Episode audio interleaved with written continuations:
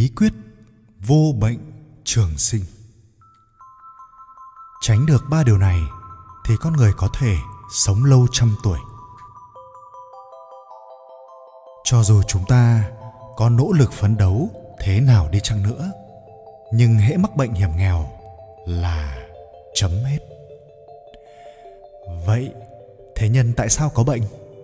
Người xưa đã tổng kết ra ba nguyên nhân chính khiến con người có bệnh và đưa ra lời khuyên giúp chúng ta sống lâu và mạnh khỏe. Nguyên nhân sinh bệnh thứ nhất, khí tức giận, sinh bách bệnh, lục phủ ngũ tạng đều tổn thương.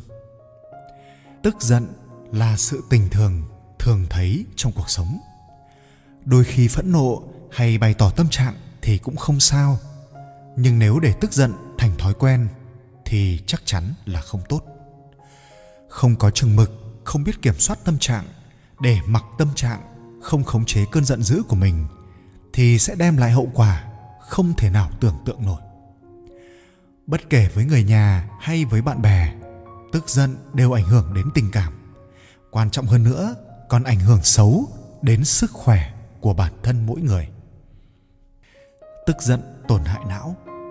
Khi tức giận, sẽ cảm giác vỏ não như có điện kêu sẹt sẹt tư duy đại não hoạt động một cách quá tải bất bình thường thường làm ra những cử động quá khích lỗ mãng những hành động bất thường quay trở lại hình thành kích thích xấu đối với trung khu thần kinh khí huyết bốc lên kết quả xấu nhất sẽ là dẫn đến xuất huyết não y học còn gọi là hiện tượng tai biến mạch máu não 2. Tức giận tổn hại tinh thần Thường là sau khi giận dữ, con người ta sẽ rất khó ngủ yên. Cho dù ngủ say thì cũng dễ gặp ác mộng, khiến cho con người ta thần trí hoảng hốt, rũ rượi. Tức giận tổn hại da. Phụ nữ muốn giữ được vẻ đẹp của mình lâu dài thì điểm quan trọng nhất chính là học cách không tức giận, giữ tâm điềm tĩnh, tâm tính dịu dàng. Quan sát những người xung quanh mình những người phụ nữ có khí sắc không tốt thường là những người có khí nóng này khi tức giận, lượng lớn huyết dịch sẽ chảy vào phần mặt. Khi đó, lượng dưỡng khí trong huyết mạch bị thiếu, độc tố tăng nhiều. Độc tố lại kích thích lỗ chân lông, dẫn đến bệnh tăng sắc tố da và viêm da. Đặc biệt là những người thường xuyên ấm ức trong lòng thì sắc mặt sẽ tiểu tụy, hai mắt sưng đỏ, quầng thâm trên đôi mắt càng thâm đen hơn, vết nhăn sẽ càng nhiều. Tức giận tổn hại tim khi con người tức giận, thì lượng máu chảy về tim sẽ được bơm gấp đôi bình thường lượng huyết dịch lớn chảy về tim, khiến tim cần tăng công việc gấp đôi nhịp tim tăng mạnh, cảm giác rõ ràng, nhịp tim đập nhanh, xuất hiện tình trạng bất thường như bồn chồn, hồi hộp, tức ngực trường hợp nghiêm trọng sẽ dẫn đến đau tim hoặc nhồi máu cơ tim. Tức giận, tổn hại phổi. Chúng ta thường nghe người ta nói rằng muốn vỡ ngực. Đó là khi tâm trạng bị kích động, hô hấp sẽ trở nên gấp gáp, phế nang phổi không ngừng khuếch trương, không có thời gian co lại, cảm giác thở không ra hơi, có thể dẫn đến khí đảo ngược, phổi trứng lên, thở hổn hển và ho. Tức giận tổn hại gan. Khi con người ở trạng thái tức giận sầu muộn kết quả nghiên cứu cho thấy gan người ta khi này phình to hơn bình thường từ góc độ đông y mà nói gan chủ sơ thông bài tiết kích thích khí thuận lợi khoáng đạt. Còn giận dữ khiến khí ở gan không thông gan mật không hài hòa. Hai bên sườn đau và khu vực gan đau tạo thành tổn hại đối với gan. Rất nhiều phụ nữ khi tức giận gan uất, đảm ngưng, khí huyết ứ động sẽ xuất hiện các vấn đề như khối u vú hoặc kinh nguyệt không đều, chu kỳ kinh không theo quy luật, lượng kinh nguyệt giảm, màu đỏ sậm, thậm chí tắc kinh hoặc lão hóa sớm. Tức giận tổn hại thận.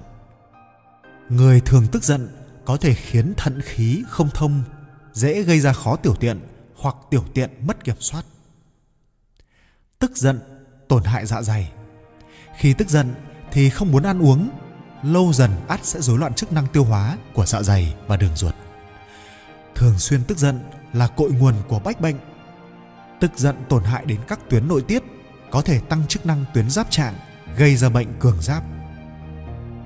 Tức giận khiến giảm chức năng miễn dịch. Khi tức giận, đại não sẽ tiết ra một chất gọi là cortisol cortisol do cholesterol chuyển hóa ra. Nó sẽ trở ngại sự vận động và tác dụng của những tế bào miễn dịch, khiến sức đề kháng giảm xuống. Hơn nữa khi con người tức giận, thì tình trạng tư duy bình thường của con người bị ảnh hưởng. Nếu thời gian dài ở trong tình trạng này, thì sẽ dẫn đến một số bệnh tâm lý, ví dụ chứng trầm cảm. Cổ ngữ cũng có câu, cả giận mất khôn xem ra cũng không phải là không có lý. Ưu tư thì khí kết, tư lự quá thì khí cơ dễ uất kết. Nếu không mọc mụn nhọt u bướu thì cũng dễ bị ung thư. Những cái gọi là u tuyến giáp trạng, u nang gan, polyp ruột, u sơ tử cung, chẳng qua là sản phẩm khí kết ở những phủ tạng khác nhau mà thôi. Tên gọi tuy khác nhau, nhưng bản chất hoàn toàn như nhau. Đó là khí ngưng kết đờm huyết, khiến huyết dịch kết tụ. Bởi vậy, khi thấy mụn nhọt, u bướu xuất hiện trên cơ thể, cần phải xem xét lại có phải là do mình suy nghĩ quá mức hay không? Nguyên nhân sinh bệnh thứ hai, sinh bệnh khởi nguồn từ quá dụng, tức sử dụng thái quá. Ở trên nói đến tức giận khiến tổn hại thân thể, thực ra con người làm bất cứ việc gì, bao gồm cả tâm trạng thì cũng không được quá mãnh liệt. Nếu quá mạnh mẽ thì gọi là quá dụng, tức sử dụng thái quá thân thể con người giống như một cỗ máy. Nếu chỉ sử dụng, không chú ý bảo dưỡng, thì nhất định dễ bị hư hỏng. Sách cổ có viết, xuân thu đông hạ, tứ thời âm dương, sinh bệnh khởi nguồn từ quá dụng. Sử dụng thái quá thường là như vậy. Câu nói này đã chỉ rõ rằng một trong những nguyên nhân căn bản của bệnh chính là quá dụng. Lục phủ ngũ tạng trong thân thể con người đều có phạm vi chịu đựng. Nếu hoạt động hay tiêu hao quá mức thì sẽ gây ra bệnh. Thất tình là chỉ hỉ tức vui mừng, nộ tức giận. Ưu có nghĩa là ưu tư lo lắng, tư là suy nghĩ. Ưu có nghĩa là lo lắng, tư có nghĩa là suy nghĩ. Bi có nghĩa là buồn giàu, khủng có nghĩa là sợ sệt, kinh hay là kinh hãi nếu bất kỳ một tâm trạng nào trong số thất tình này quá kích động, không khắc chế, thế thì sẽ dẫn đến khí cơ ngũ tạng không được điều hòa, thỏa đáng. Hai, thuận ứng tứ thời. Xuân hạ thu đông, tứ thời biến hóa. Con người nên thuận ứng với tứ thời, điều tiết trang phục ăn uống, làm việc, nghỉ ngơi sao cho hợp lý. Kinh dịch có viết, trời vận hành mạnh mẽ người quân tử tự cường không ngừng nghỉ. Thái quá là những nguyên nhân chủ yếu sinh ra các bệnh ngoại cảm. Ăn uống quá mức. Sách tổ vấn viết, ăn uống nhiều thì ruột và dạ dày bị tổn thương. Sách tố vấn cũng viết, ngũ cung âm, tức ngũ tạng, ẩn tàng âm tinh, bị tổn thương bởi ngũ vị. Do đó, vị quá chua thì can khí quá thịnh, khiến tỳ khí suy kiệt ăn quá mặn thì xương cốt tổn thương, cơ thịt co ngót, tâm khí u uất không lưu thông. Ăn quá đắng thì nhịp tim gấp và phiền muộn, sắc mặt đen, thận khí không cân bằng. Ăn quá ngọt thì tỳ bị tổn thương, sinh thấp thấp cản trở dạ dày, tỳ khiết dạ dày, lá lách trướng. Ăn quá cay thì gân mạch bại hoại, tinh thần cũng bị nguy hại.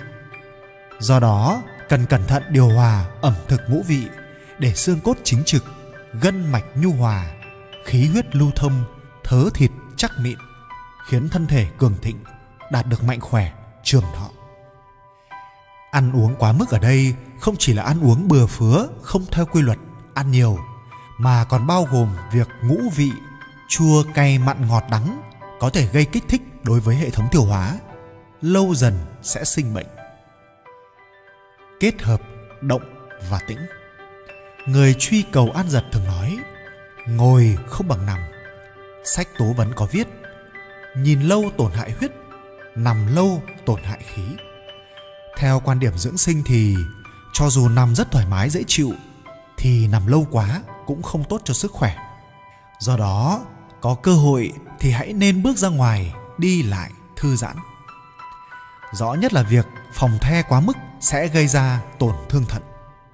Phương thức sống hiện đại quá nhanh, văn hóa fast food, cuộc sống gấp gáp, vân vân, đều sẽ khiến con người ở vào trạng thái thấu chi, tức là chi tiêu trước phần của tương lai. Trạng thái lạm dụng sức khỏe, thân thể thái quá sẽ khiến xuất hiện nhiều vấn đề. Vì vậy, đã xuất hiện nhiều trường hợp người trẻ tuổi chết do quá sức. Nguyên nhân sinh bệnh thứ ba, đức đủ thì không nguy hiểm. Thiên thứ nhất của hoàng đế nội kinh có viết, cảnh giới cao nhất của người dưỡng sinh là đạo đức ngày một hoàn thiện đầy đủ thì không xuất hiện nguy hiểm. Đạo đức không đủ thì thân thể ở đâu cũng dễ bị nguy hiểm. Mọi người thường cho rằng đạo đức chỉ là tiêu chuẩn tu dưỡng cá nhân mà không biết rằng đó cũng là khái niệm khoa học về sức khỏe rất nghiêm túc. Trong thư tịch cổ có viết, người mất đức mà lại phú quý, thì có thể nói đó là bất hạnh. Một người không có đạo đức mà chỉ có phú quý suông, thì đó chính là một loại bất hạnh. Bởi vì loại người này sẽ rất nhanh chóng bị sa đọa bởi dục vọng, dẫn đến nguy cơ tự tiêu diệt bản thân. Người trường thọ ắt phải có đức hạnh lớn, vậy làm thế nào mới có đức hạnh lớn? Gia cát lượng đã viết trong giới tử thư rằng, đức hạnh người quân tử là lấy tĩnh để tu thân, lấy kiệm để dưỡng đức. Không đạm bạc thì không thể lấy gì làm sáng tỏ chỉ hướng cao xa. Không yên tĩnh thì không thể lấy gì mà tiến xa được. Bởi vậy nên, giảm thiểu dục vọng là phương thức dưỡng đức tốt nhất. Tuy người trường thọ không nhiều, nhưng những người trăm tuổi không bệnh rồi chết, thì đại đa số đều là người thuần phác, thiện lương hàm dục không thể khiến họ bị mờ mắt, dâm tà không thể khiến họ bị mê hoặc. Đại đa số họ không bị vật chất mê hoặc, họ không sợ vật chất và không bị vật chất sai khiến. Do đó, hình và thần đều vẹn toàn, sống khỏe mạnh, vui vẻ, hết tuổi trời, trăm tuổi rồi nhẹ nhàng ra đi. Thần ni tôn thư mạc viết trong thiên kim yếu phương rằng, đạo đức không đầy đủ thì dẫu uống ngọc dịch kim đan cũng không thể trường thọ. Đạo đức vẹn toàn không cầu thọ mà trường thọ, không cầu phúc mà phúc đến. Đó là đại kinh của dưỡng sinh.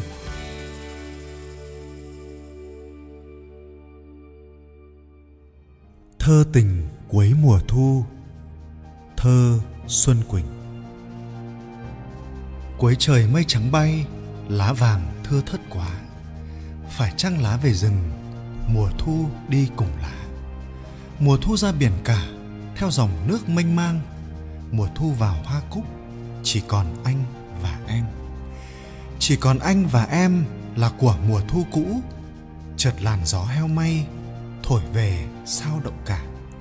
Lối quen đi bỗng lạ, cỏ lật theo chiều mây. Đêm về sương ướt má, hơi lạnh qua bàn tay tình ta như hàng cây đã qua mùa gió bão. Tình ta như dòng sông đã yên ngày thác lũ. Thời gian như là gió, mùa đi cùng tháng năm. Tuổi theo mùa đi mãi, chỉ còn anh và em. Chỉ còn anh và em cùng tình yêu ở lại. Kìa, bao người yêu mới đi qua cùng heo may. Lộ tầm kim dạ bạch nguyệt thị cố hương minh.